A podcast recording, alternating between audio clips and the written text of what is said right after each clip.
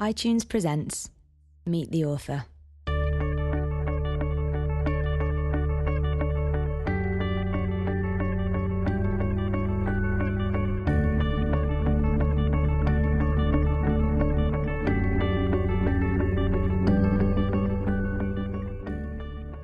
Good evening, everybody. Welcome to this evening's Meet the Author event at the Apple Store on Regent Street.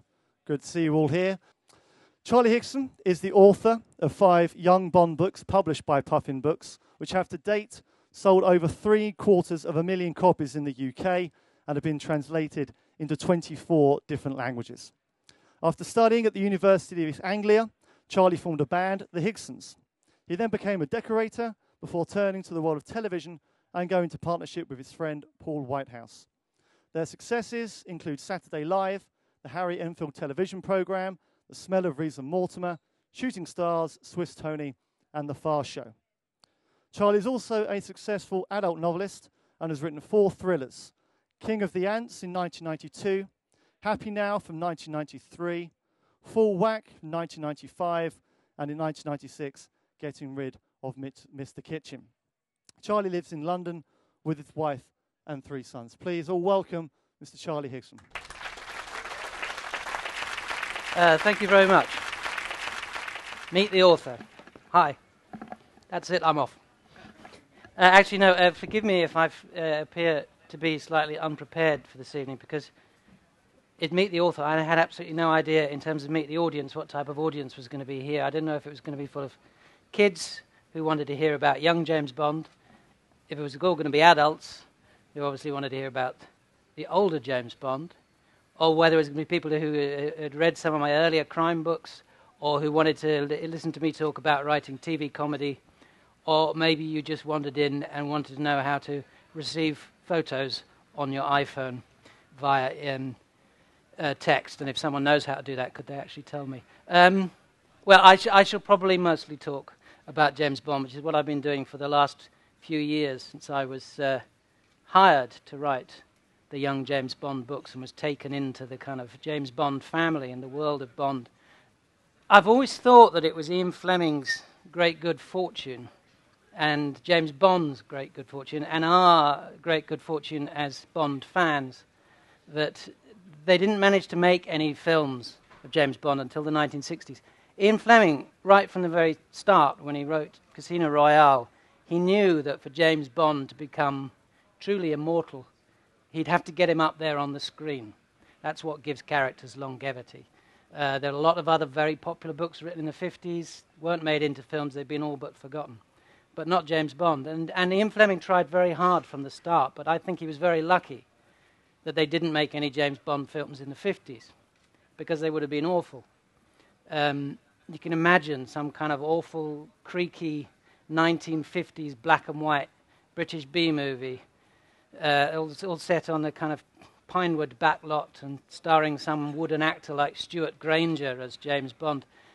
They would have had to take out all the things that make James Bond interesting the sex, the violence, the beautiful cars, the gadgets, the colourful foreign locations, everything we kind of associate with James Bond. And it was, it was luck, really, on Fleming's part that they, they didn't make the films until the 60s because the 60s and James Bond, you can hardly think of one without thinking of the other. The two are kind of inseparable.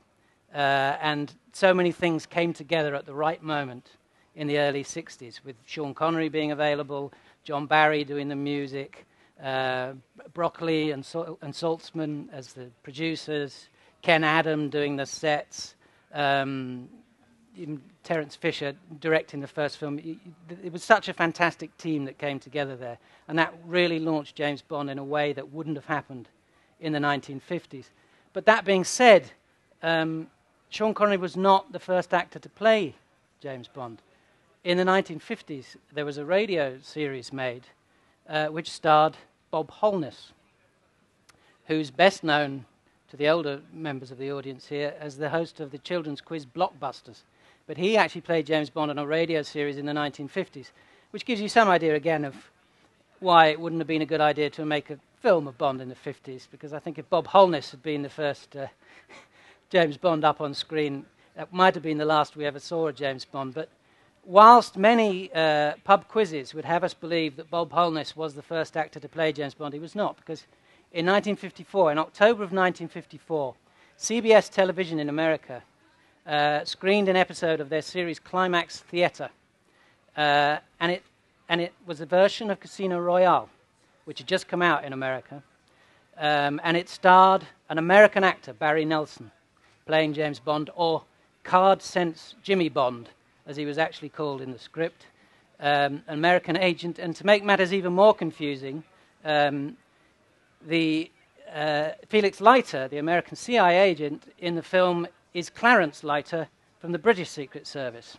The whole thing is all um, confused, and it goes some way to show Ian Fleming's almost desperation to get this thing made, that he would allow these changes made, changes which actually undermine everything that makes Bond fun and interesting. And one of the key facts is the fact that Bond is obviously British. He's one of us. Um, one thing they did get right in the casting was the villain, Le Chiffre. And for that, they hired the great Hollywood screen villain, Peter Lorre, um, who'd done so many fantastic horror films and thrillers. Uh, Peter Lorre could have been born to play Le Chiffre. He's almost exactly the same as, as he's described physically in the book by Fleming. Um, the only problem with Peter Lorre is at this stage in his career, he was something of a heavy drinker. Um, and he'd never done TV before. And I think the two facts are related. Uh, his career was on the skids. To give you some idea of how long ago this program was, way back in the 1950s, they hadn't invented videotape. They had no way of recording television programs. So all TV went out live. So they attempted to do a James Bond film live from the studios in, Holly, in Hollywood, uh, which is unthinkable. I mean, the, re- the recent James Bond films, it takes them a good two years to make, filming all around the world and hours and hours and days and weeks in post production, sticking it all together. They tried to do Casino Royale live, um, which uh, you can imagine it was a fairly clunky production. Um, and the story goes that in the climactic scene, when uh, Peter Lorre as Le Chiffre is shot and falls dead um, on the floor, the same as in the recent film. Uh, Peter Lorre got thirsty. He got bored and thirsty. He got fed up lying there and he decided to go back to his dressing room. So, halfway through this scene, the corpse stands up and walks off set. And the other actors had to carry on as if nothing was happening. Uh, and of course, this went out live to everybody's home. So presumably, there are some people who were kids at the time who watched this who still aren't really sure whether Le Chiffre died or lived. Um, Le Chiffre did go on to live uh, in another film. We saw him recently in Casino Royale, and luckily, James Bond survived this uh, pretty rotten start to his career and has been resurrected so many times since. Um, and obviously we're all looking forward to, I presume, the new Quantum of Solace movie. Um, but the, that film, Casino Royale, that TV show, was obviously based on the book, the first of Fleming's um, 12 Bond novels. Uh, and I was then given the job to go even further back in time, before the 50s, and write about James Bond's childhood.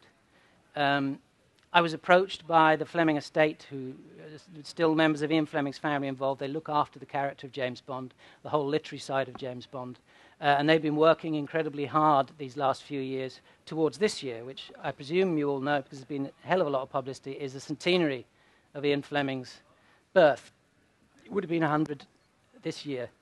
Uh, and they had a lot of long term plans to really remind people of Ian Fleming and where Bond came from. And I think they've done a fantastic job. I think everyone now is more than aware of, of what an important part of James Bond Ian Fleming, uh, Ian Fleming was. I mean, the, uh, if any of you have not seen it, the exhibition at the Imperial War Museum is uh, absolutely brilliant. I think it's their most successful exhibition they've ever had there. Uh, and it's a really interesting exhibition. It shows the connections between Ian Fleming's life and James Bond's life.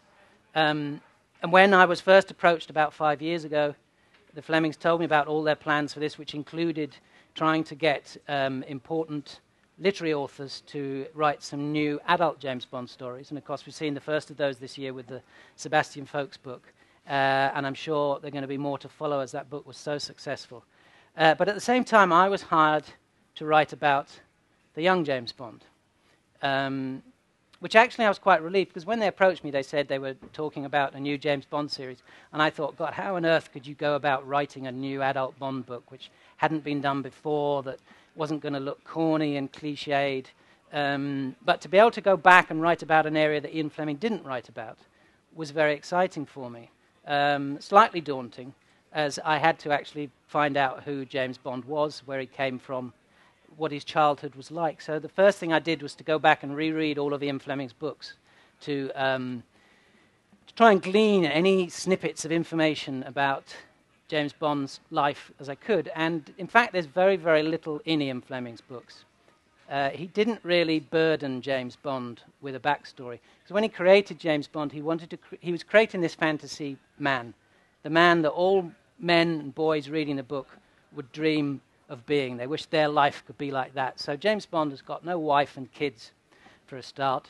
He's got no domestic life at all. You very rarely see him at home. You never see him mowing the lawn or doing the washing up or having to go and have a talk with his bank manager. He mostly lives in hotels he eats in restaurants, he travels around the world, and he gets to kill people. He has a fantastic life, but he very much lives in the present. And um, Fleming doesn't slow the stories down by doing a lot of stuff of Fleming thinking about his childhood and his family and that. Um, until the penultimate book, You Only Live Twice. Um, presumably by this stage, Ian Fleming had decided maybe he should tell us a bit about James Bond's life. And in fact, Ian Fleming has said that when he started writing the books, um, James Bond didn't really have anything much of a character at all. He was something of a blank, a blank page, a, clean slate that the readers could project themselves into. Um, it was this blunt, blunt instrument. And it, and it was only over the course of the books that he started to develop all the kind of James Bond mannerisms that we're so familiar with, the, the, types of drink he likes to drink, and the clothes he wears, and the cars he drives, and the guns he uses. This built up over time, and then it was built up even more um, with the films. And so, obviously, by the time he came to write you, only, write you Only Live Twice, he thought it was time that he told us a little bit more about James Bond. Um, and in the course of the book, James Bond has gone out uh, on a mission for the last time against his great enemy Blofeld, who killed his wife in a previous book. Um, he's, tracked him, uh, he's, he's, found him in Japan and he's uh, confronted him in his secret base, which uh, Blofeld has rather foolishly built inside a, an active volcano. You do wonder with Bond villains why they couldn't just have an ordinary office like other people. But um, no, uh, Blofeld has, a, has his base inside a volcano. Uh, Bond manages to blow the whole thing up and escape on a balloon. Uh, he's then shot in the head as he's trying to get away. Um, and he falls into the sea. And he, carries, he spends the rest of the book believing himself to be a Japanese fisherman, as you do. Uh, so they think Bond is dead. Uh, and so M writes an obituary. Uh, and, it, and, as I say, this document, if I could find it in here, is the only time we hear anything about Bond's childhood, and it's what I used in, uh, in writing my stories. James Bond was born of a Scottish father, Andrew Bond of Glencoe, and a Swiss mother, Monique Delacroix from the canton de Vaud. It's interesting that Fleming uh, specifically makes Bond at least half Scottish in this book, because certainly when he started writing the series, he didn't really think of Bond as being at all Scottish. He was an Englishman um, through and through. Uh, and in fact, when Sean Connery was cast to play James Bond, Ian Fleming was not very happy with the choice. He didn't think he was at all right for the part. He very quickly changed his mind when he saw just how good Sean Connery was and how well he kind of embodied uh, James Bond. And so it's very possible that by making him half Scottish here, he was giving a little nod towards Connery. His father, being a foreign representative of the Vickers armaments firm, his early education, from which he inherited a first class command of French and German, was entirely abroad. When he was 11 years of age, both his parents were killed in a climbing accident in the Aiguille Rouge above Chamonix. Now, that was a very important piece of information for me because the first thing you've got to do if you have a child hero in a, in a series of action adventure stories, the first thing you must do is kill off the parents. Um, just about every great children's book hero is an orphan from Harry Potter onwards because just as every man's fantasy is to have no children, uh, sorry to let you in on this, it's every child's fantasy to have no parents. Um, and if you think about it, James Bond could not really go off and have all these great adventures if his mum kept turning up, saying, James, you've forgotten your sandwiches, and trying to clean his face with the corner of a hanky. No, it's great to get the, the parents out of the way so the kids can just get on and have fun. And the youth came under the guardianship of an aunt, since deceased, Miss Charmian Bond, and went to live with her at the quaintly named hamlet of Pett Bottom, near Canterbury in Kent. And when I first read that, I assumed that uh, Fleming had made up the name of Pett Bottom because he was so fond of kind of slightly saucy double entendre names like um, Pussy Galore and whatnot. But actually, Pett Bottom is a real place in Canterbury. Uh, Fleming lived in Canterbury, so he'd obviously seen this, uh, either visited the place or seen it on road signs and thought, I must use that in a book sometime. And there, in a small cottage hard by the attractive Duck Inn, his aunt, who must have been a most erudite and accomplished lady, completed his education for an English public school and at the age of 12 or thereabouts, he passed satisfactorily into Eton, for which college he had been entered at birth by his father. That gave me um, an, a slight problem, the fact that James Bond went to Eton. Um, I didn't think the boarding school aspect was a problem. Kids like reading about boarding school stories in the same way that they dream of being orphans, because when you're at boarding school, you don't have your annoying family hanging around. You're living in a society of other kids uh, and that's kind of quite a sort of fantasy world for kids. It's like living in a little world entirely made of kids. Uh, but it's the fact that it was Eton, which, as we all know, is the poshest school, not just in England, but probably in the whole world. Uh, and I thought, you know, would anyone really be able to take James Bond seriously, having been to Eton? And the biggest problem was also the um, school uniform at the time, uh, which hasn't changed a great deal lately, which is uh, basically traditional stage magician's outfit. Um, it's the uh, black, formal black suit with the long tails on the coat, uh, a, a, white shirt with a stiff high collar, a bow tie, and a top hat. Um, I still have problems with the top hat. I've never satisfactorily been able to work it into the books other than to say James Bond hated his top hat and was always forever trying to get rid of it. But the rest of it, as I, as I started thinking about it, I thought, actually, no, that might work because if you think the classic image we have of James Bond, his superhero outfit, if you like, is the tuxedo with the bow tie, which still works today. I mean, it, uh, it was a fantastic stroke of luck that he was kind of established in that suit because it's a look that hasn't changed one bit since, since the very first film, since the very first time we see Sean Connery in Doctor No. You can still get away with wearing the dinner suit with the bow tie. It's a kind of a classic, timeless look for men. And, you know, it is, it is a kind of key moment in Casino Royale where um, Daniel Craig gets to put on the tuxedo for the first time. It's like Batman putting on the bat suit for the first time.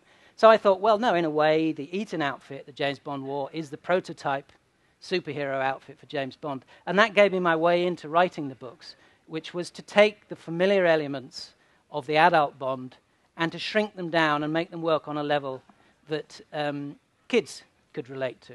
For instance, the first time he meets his housemaster, his housemaster says to him, What's your name, boy? He says, Bond, James Bond, as you would to a schoolteacher in the early 30s.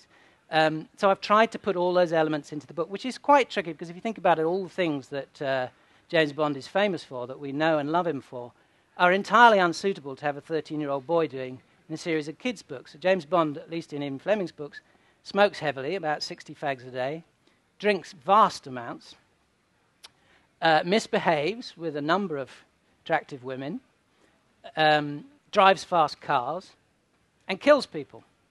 Uh, so I was kind of like, where do I start with that? Um, the cigarettes I've dispensed with entirely. I'm not a smoker myself, so I don't mind a bit of kind of PC revisionism. Uh, young James Bond does not smoke, although kids at Eton in those days probably would have smoked quite heavily. They also would have drunk quite heavily. They had, they had their own pub within the school for the boys. Um, I have worked alcohol into the books. In, um, in the third book, Double or Die, Bond is tortured by the villain by being forced to drink a bottle of gin. Um, which is a pretty brutal punishment. So in, it's, it's kind of his first uh, forays into the world of heavy drinking. Um, fast cars, I've put cars into the book. Again, the very first book in Silverfin, Bond uh, learns to drive a car in the field behind his uncle's house.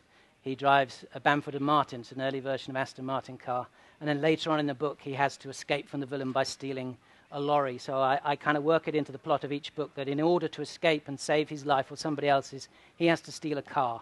And so there are a lot of cars in the book. Um, violence is not a problem. Kids love violence. Uh, the more the merrier, as far as they're concerned. Um, I have had a few complaints from librarians and school teachers saying the book's are a little bit violent in times, and I have to say it's not my fault. It's entirely the fault of my own three boys. Um, I read these books to my kids at night as bedtime stories as I write each new chapter so I can get their reaction to it and see their feedback of where the plot should be going, is the dialogue working. And uh, whenever I introduce a new character, they say, kill him. I said, what do you mean kill him? He's only been here for half a page. I don't care. Push him off a cliff.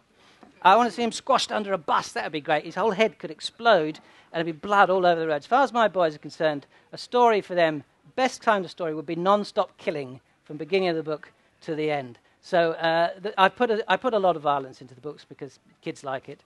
Um, but James Bond himself is not allowed to kill because mainly because Fleming specifically says that Bond didn't kill anyone until the Second World War when he was working for MI6 and he earned his 00 status. He went on these two missions around the world. So mostly I have to engineer that the villains are hoisted by their own um, petards. The biggest problem probably is uh, sex because 10 uh, year old boys don't want to read about kissing and all that kind of mushy stuff.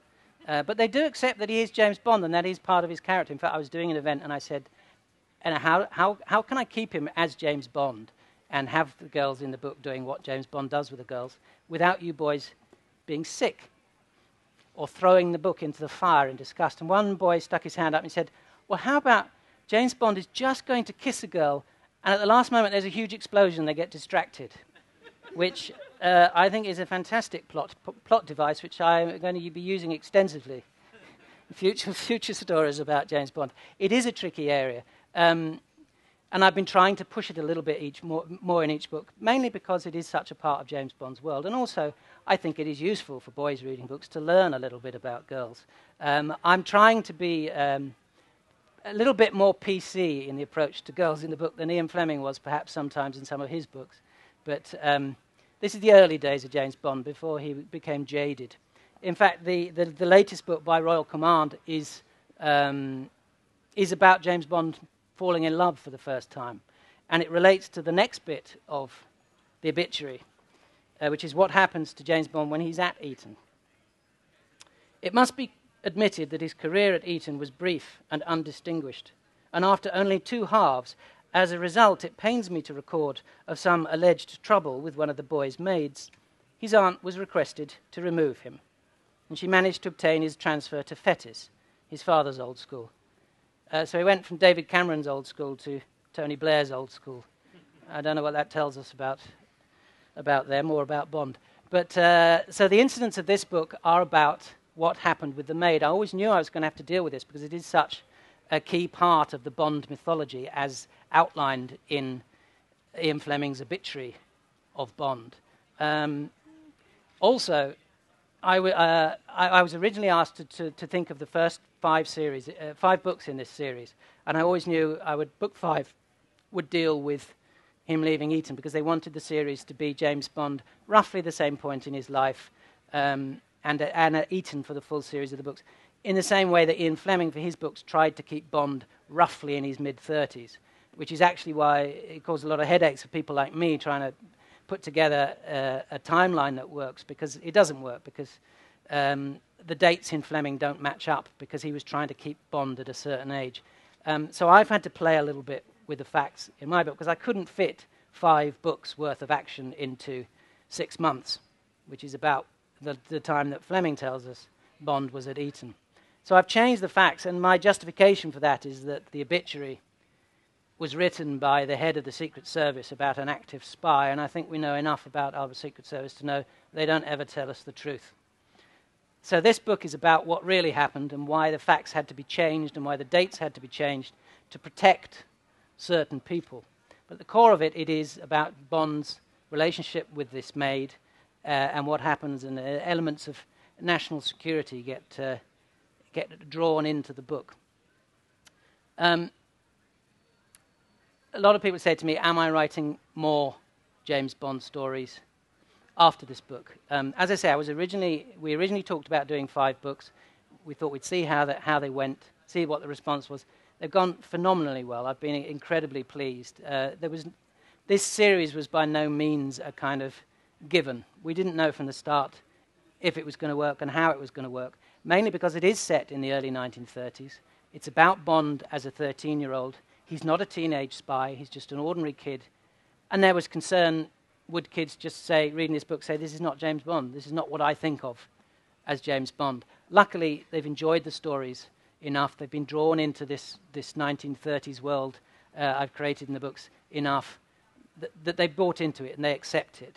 And I guess for most kids reading the book, there's not much difference between the 1960s and the 1930s. It's all the olden days. So maybe Daniel Craig was born in 1930. Who knows? Um, but as I say, the books have done fantastically well, um, and the kids uh, have really have really liked it. And what I've been very pleased at as well is that the James Bond fans have really liked it. Because when these books were first announced, uh, before the first book came out, the, uh, the, the kind of the websites and the message boards lit up uh, all around the world with um, like, a, like kind of fireworks, well, explosions more like, with uh, uh, mainly with uh, hatred from these people. And what is this British comedy writer doing, treading all over our beloved James Bond? We don't want to know about James Bond's childhood. We don't want Harry Potter Bond. Um, but luckily, they've realized that I've approached this from a position of great respect for Ian Fleming. I love Ian Fleming's books, and I've tried as far as possible to stick to the spirit of Fleming and to, and to put enough in there for the real Bond fanatics to kind of get their teeth into. There are still many out there, Bond, the die-hard Bond fans, who say, I don't care how good these books are, I won't read them. For me, James Bond is the ultimate man. I don't want to know what he was like as a boy. Luckily, most uh, Bond fans of this type are avid collectors. They have to have everything. So they say, I'm not intending to read these books. I will, of course, buy them all, but I won't read them, which is fine by me. They can buy every single edition we, we bring out, and, and yeah, don't read them. I don't mind. They are for the kids primarily. I've been very pleased that um, adults have liked them as well. But as I say, they are written, they are children's books.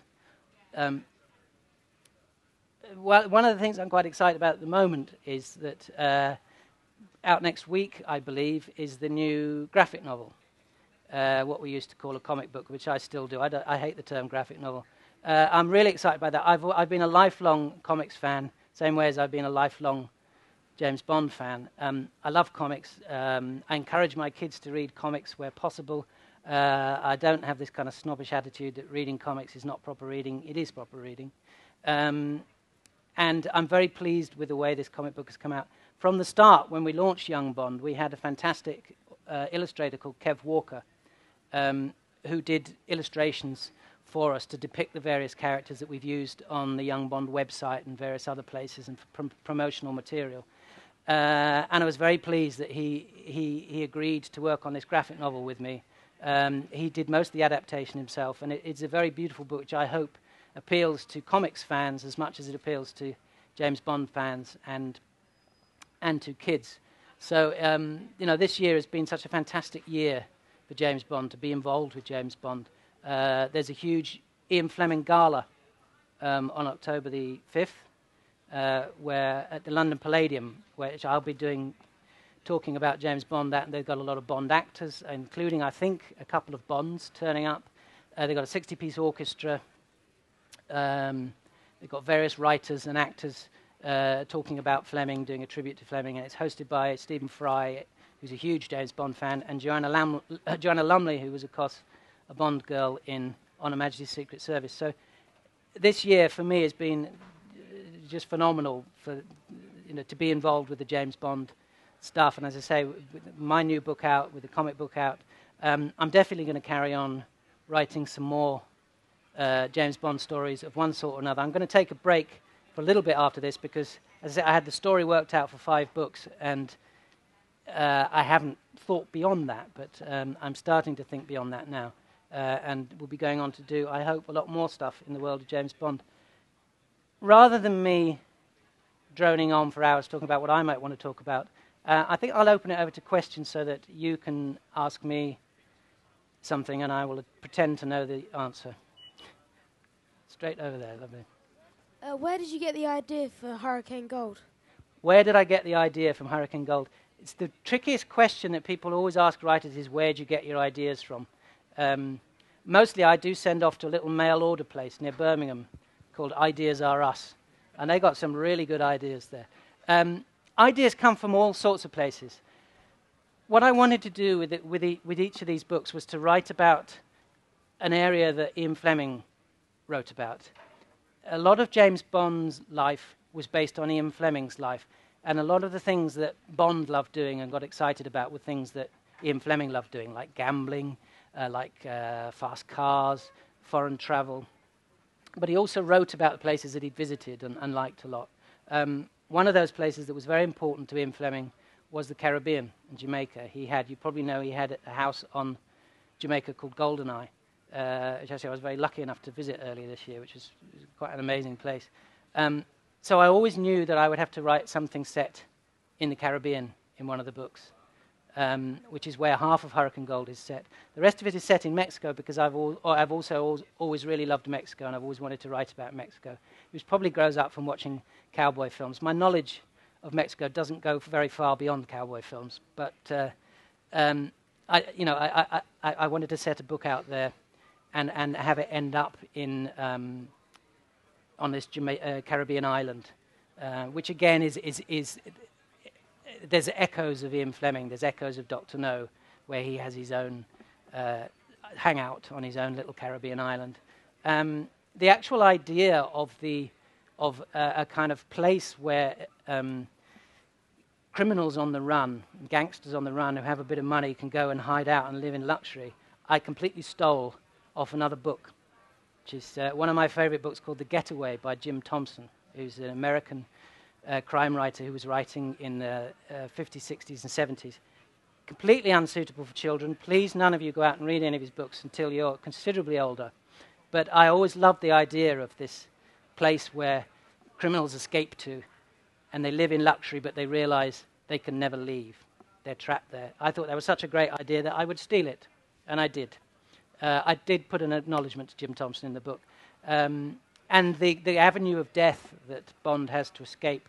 Again, that's partly based on Doctor No, where um, Sean Connery, uh, James Bond has to escape through in the book uh, quite an elaborate series of um, tests he has to work his way through, which they did a little bit in the film, going through the um, the ventilation shafts in the in in the hideout. Why Doctor No has vast torrents of scalding, boiling water running through his air conditioning system is anybody's guess, but uh, he obviously thought that was what he needed for his hideout. So ideas come from all those different places.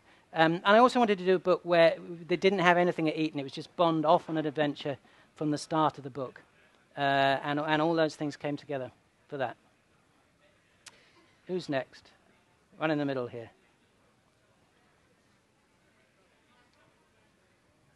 You're here at Macintosh, I presume you're using a Macintosh on, to write your books. I do use a Macintosh to write my books, yes. Do you use any particular program?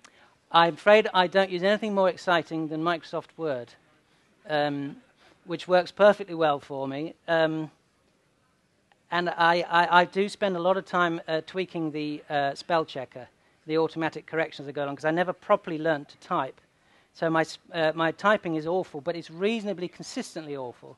So I've got my spell checker quite well trained, uh, which, is, which is fine until I go and work on someone else's computer, and it just comes out as complete rubbish. Um, but no, I love working on a Mac. Um, I, you know, I've used PCs on other things which are fine, but they don't work nearly as well as a Mac. Um, I resisted for a long time when I started. I worked on an Amstrad to start with. Uh, because I thought if I get a fancy computer that does a lot of other stuff, I will waste a lot of time doing a lot of other stuff, which I do. Uh, I tell my wife I'm working hard all day when I'm in my office, but I do spend a huge amount of time playing Call of Duty online. Um, that actually is the one frustrating thing as a Mac user. There were all those um, adverts you probably saw with Mitchell and Webb doing I'm a PC and I'm a Mac. And the Mac was very smart and modern and smug, and the PC didn't quite work properly and was a bit old fashioned and fuddy duddy. I just wish they'd one, done one which started, and the P, uh, uh Mac blathering on about something, and the PC gets out of his box and says, I like to play all the latest computer games. At which point Mac would go, fair enough. Uh, I wish they would bring out some more games on the Mac. I believe Call of Duty 4 is about to come out on the Mac. Whatever happened to Call of Duty 3? That's what I'd like to say to the world and to Aspyr Media. Why is Call of Duty 3 not available on the Mac? Mind you, if they make it available, I probably won't get around to writing any more books. Who's next? Come down the front here. Oh no, we'll go there while you're there. Do you wish um, that Bond had, uh, that you'd been given more or less by Fleming clues for more for or less by Fleming? For me, it worked out about right. He gave me enough information to kind of to have a structure and to hang onto that whatever I wanted, and to, so that I, there was space for me to have some personal input. Um, but I do like starting with something. And the great thing with Fleming is you have a template for how a Bond book works at its best. You have to have your Bond villain and your Bond girl and some nice cars and a good henchman, some interesting ways to kill people. Uh, and the basic plots of his books are pretty well all the same, which is what I've mirrored as far as possible in my books. Um, so I've got all that from Fleming, a fantastic skeleton, and I can flesh that out as much as I like. And to be able to go back and fill in other bits of his childhood and his friends and what he was like as a boy is quite fun for me. That being said, I don't think for a moment that Fleming imagined that Bond's childhood was anything like the childhood I've described. The couple of occasions when he has alluded to his childhood, he's sort of implied he had a fairly ordinary childhood, and it wasn't until the Second World War that his life turned around. But I figured no kid would really want to read about James Bond doing his homework and going on holiday to Frinton on the Sea.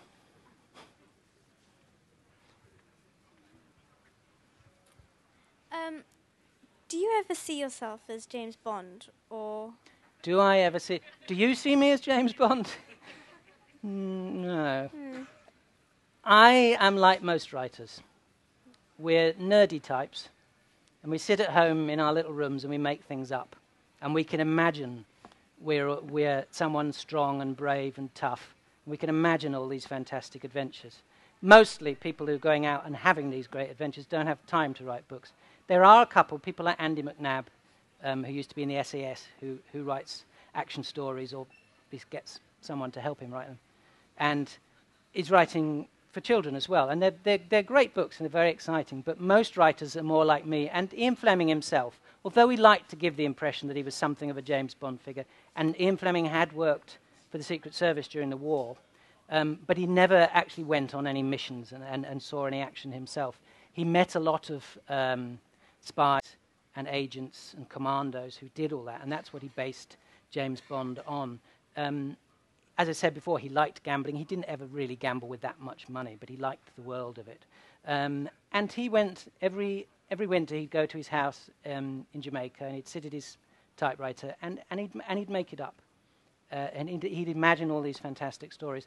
And that's what I do, and that's really what, m- what most writers do. And it's a fantastic job being able to, to, to make up all these stories and to have these adventures in your head. But you do sometimes think at the end of the year, what did I do this year? Oh, yes, I was sitting there doing that.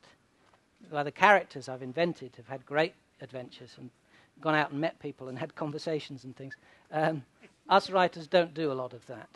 Um, and I would have made a terrible spy. I'm not brave at all on any level. And I think to be a spy must be, I think you must, it must be one of the bravest things to do because you have to go to, often to a foreign country, you have to pretend to be one of them, you have to make friends with people, join an organization, get everybody to trust you, and you may be there for, for years sometimes. And the whole time you're betraying these people and giving secrets back. And you know if anyone ever finds out, you are just going to be tortured and killed. So that requires a very, very special type of person. Uh, probably slightly odd type of person. In fact, in Ian Fleming's books, writing about James Bond, James Bond is more of a real person than he is in the films. and he does kind of think a bit about, you know, he, his job is he's an assassin. That's what double O means, and you know he does sometimes think, I'm, you know, I'm not like other people, and and Fle- Ian Fleming himself said he didn't actually think that James Bond was necessarily a particularly nice person, but great fun to read about. But you wouldn't necessarily want to go down the pub with him. Do you go there? Oh, over there. Hi, what's your um, favourite Fleming Bond? My favourite Fleming Bond, it's probably a toss up between um, From Russia with Love and Casino Royale. Um, I love Casino Royale because it was the very first Bond book. And Ian Fleming didn't really know where it was going to go from there and what was going to happen. And nobody anywhere in the, in the world could have known just how huge and popular uh, uh, James Bond was going to become. What an extraordinary phenomenon that still today these films are the, you know, the most successful, probably will be the most successful film of the year when it comes out, Quantum of Solace. Um, and after 50 years, that's, that's pretty extraordinary. And, but when he sat down to Casino write Casino Royale, he knew he had a good idea. He knew James Bond was a great character, and he knew that nobody had written that type of book about really what goes on in the modern day world of uh, uh, uh, skullduggery, if you like. Um, and he was having fun. Uh, it's quite a small, self contained story. Um, but that was the, the whole birth of James Bond. So to read that book is quite, quite exciting to see where it went from there. But um, From Russia with Love, I think, is probably the best, best written of all the books. Uh, it's quite a long, substantial book. Fleming himself said he probably thought it was the best written, and he probably put more, in, more work into that book than any others because he wrote it at a time when he wasn't sure that he was going to carry on with Bond. It wasn't selling in America nearly as much as he, he had hoped. It wasn't as successful as he thought the books could be. Uh, so he put everything he could into that book. Um, in the hope to really push the character. And at the end of the book, he actually does kill Bond off.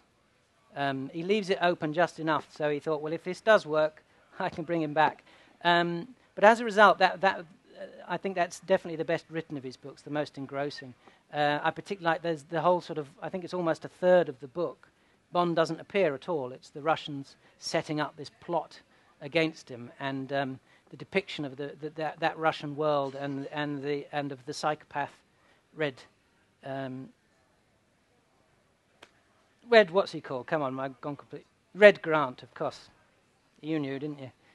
I was thinking of my character Red Kelly in the books, who's named after him. Red Grant is, is a fantastic depiction of a, of, of a, of a very scary man.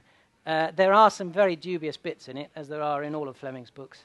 Um, some of the discussions about the best way to treat a woman are a bit uh, a bit of an eye opener. Um, but I, I, do think it's a fantastic book. Should we go, come here? This guy up. Can we go to this guy here next? He's putting his hand up every time, and you're ignoring him. Are you still planning to write a short story for the Young Bond books? Well, I, I had one planned. Um, there was a discussion at one point. I don't even know. Uh, on World Book Day, they bring out these little mini books for kids for a pound each. Um, and there'd been some discussions that I might do one of them. So I started thinking about a story in the end, that, that didn't happen for various reasons, but I still had the germs of the story, which is about what happens to Bond on the way back from Mexico at the end of Hurricane Gold. Um, and I would like to write the story, yes, if I can find the, the, the, the best outlet for it, the, the, way to get it to people to read. Um, so I'd like to write it. Um, did you? Better be a good question. I've got two actually, if that's all two right. Two questions. Um, did you read any biographies of Fleming and use details from his childhood to inform Bond's childhood?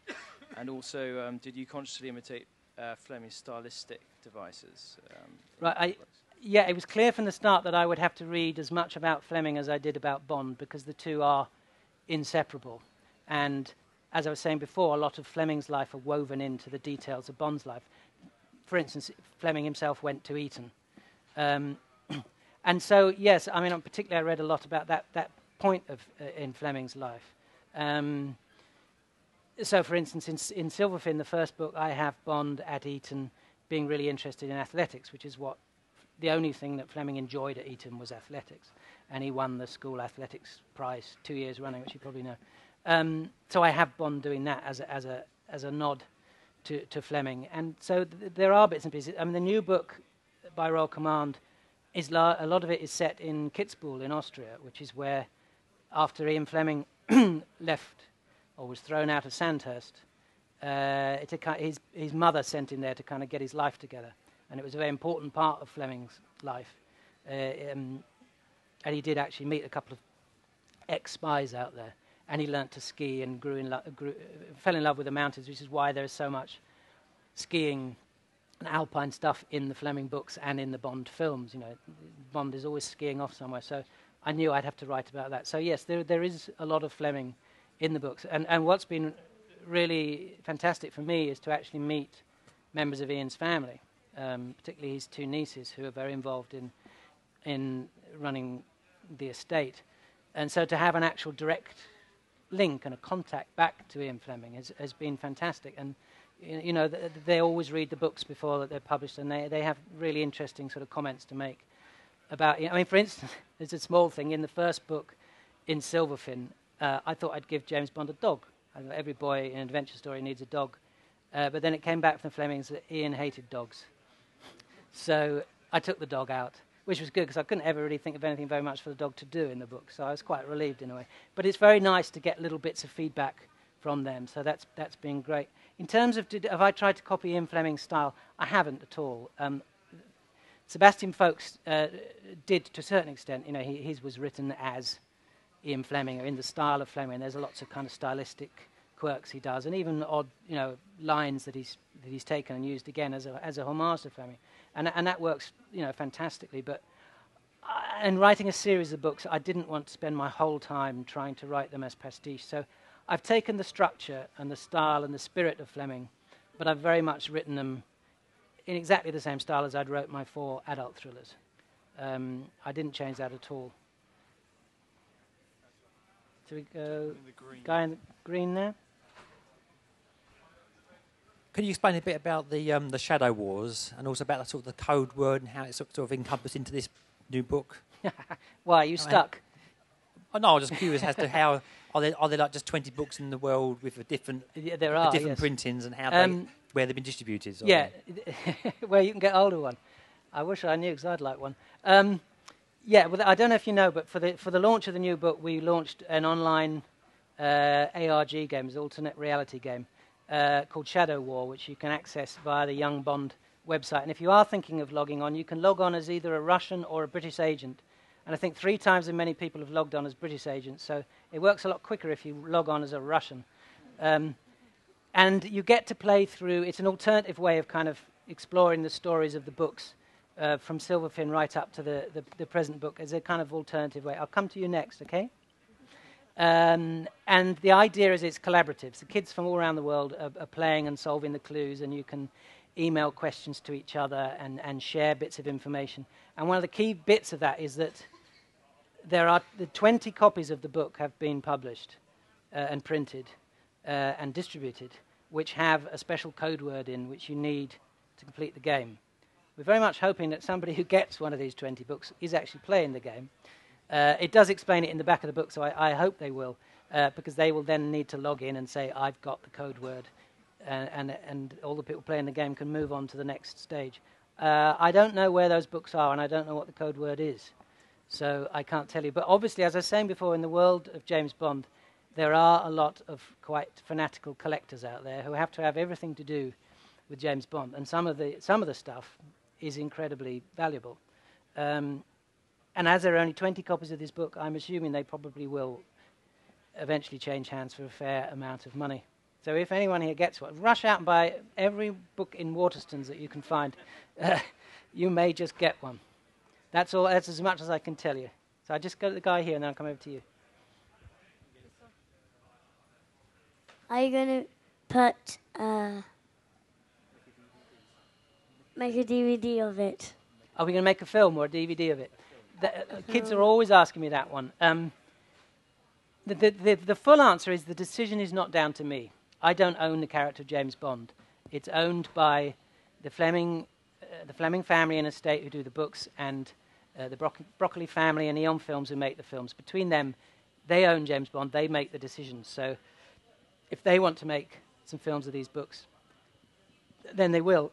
There, there are a couple of problems. I mean, certainly when we started writing these books, one of the things that we talked about from the start was getting boys to read books. Um, it had been quite hard getting boys to read books.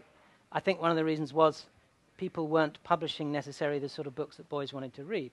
If you look at the computer games they play and the films they, t- they watch, and they'd go into a bookshop and it would be the latest Magic Kitten story.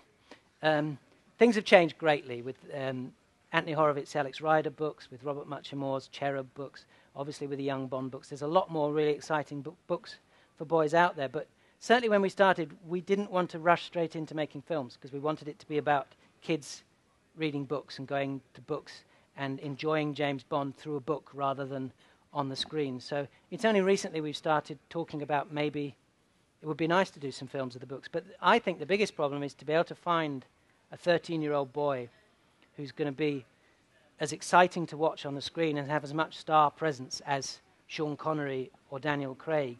I think it would be very hard to find a boy. You've got probably a few years to train now, so you know you should you should start training now to be a young Bond. I, I, I think it would be very difficult. Kids love reading about kids in books. They're not always so keen to see kids in films, and I think if you said to a lot of kids, "Would you rather see child James Bond film or a real adult James Bond film?" they'd probably say they'd rather see the adult one because he gets to do all those exciting things that kids can't really do. Another one down the front. Oh, we'll go there and then we'll come down the front. Have you any wish to write adult Bond books?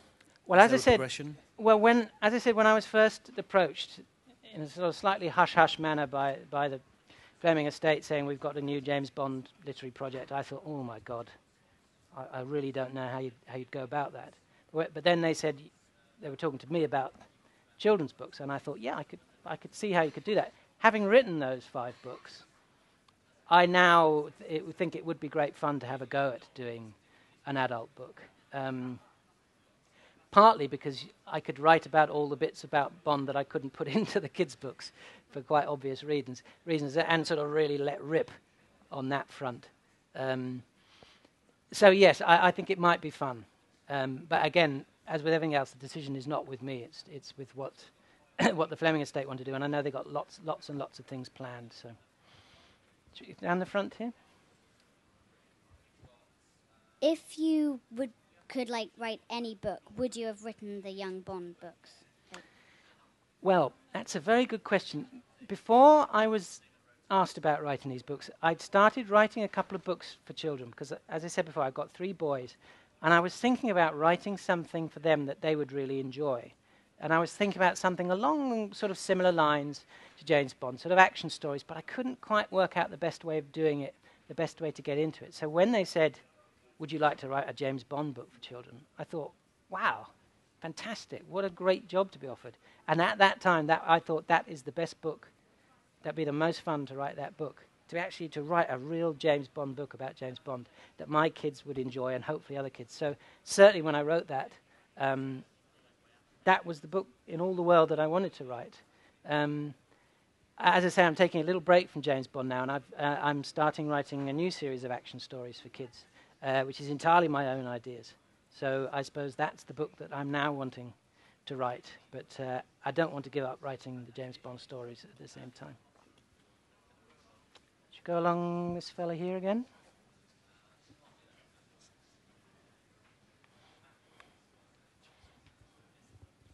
What did you make of Devil May Care? What did I make of Devil May Care? I thought it was a really fun book. As a, as a Fleming fan, um, and a Sebastian Faulks fan, I thought it was just great fun to read. Uh, uh, it was, it was, you know, it had all the bits from Fleming that you you wanted to see in there. Um, a really exciting story. As I say, uh, probably if I'd been given the job, I, would have maybe gone a little bit more over the top, in a way that I can't do in my kids' books. Now and then, I thought Sebastian was perhaps being um, a little bit too polite. I think. And if you were any character from any James Bond book apart from James Bond, what would it be? any character in any of the James Bond books. It's a tricky one because most of them end up dead. Um,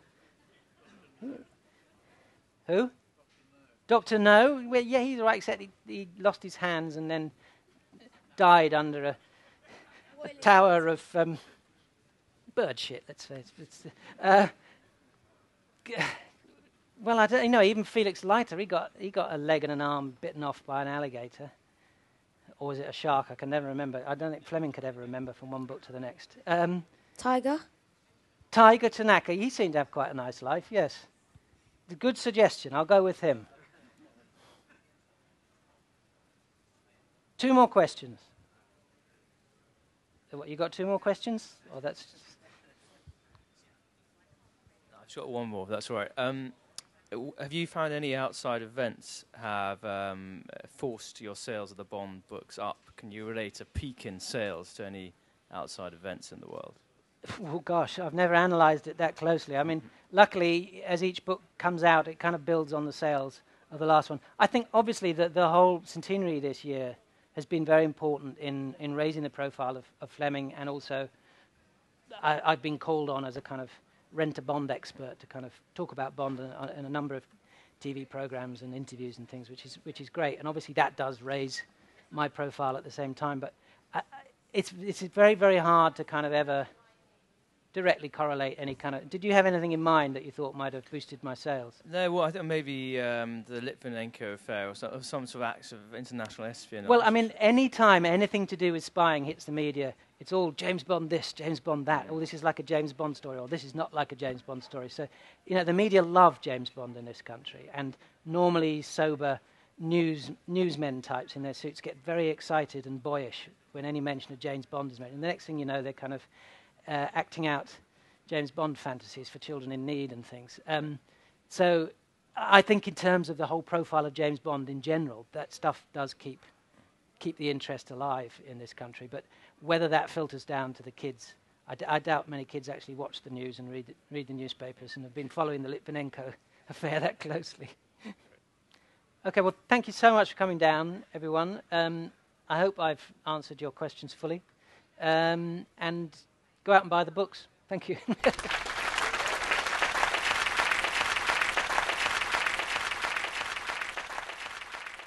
This episode of Meet the Author was produced by iTunes and the Apple Store on London's Regent Street.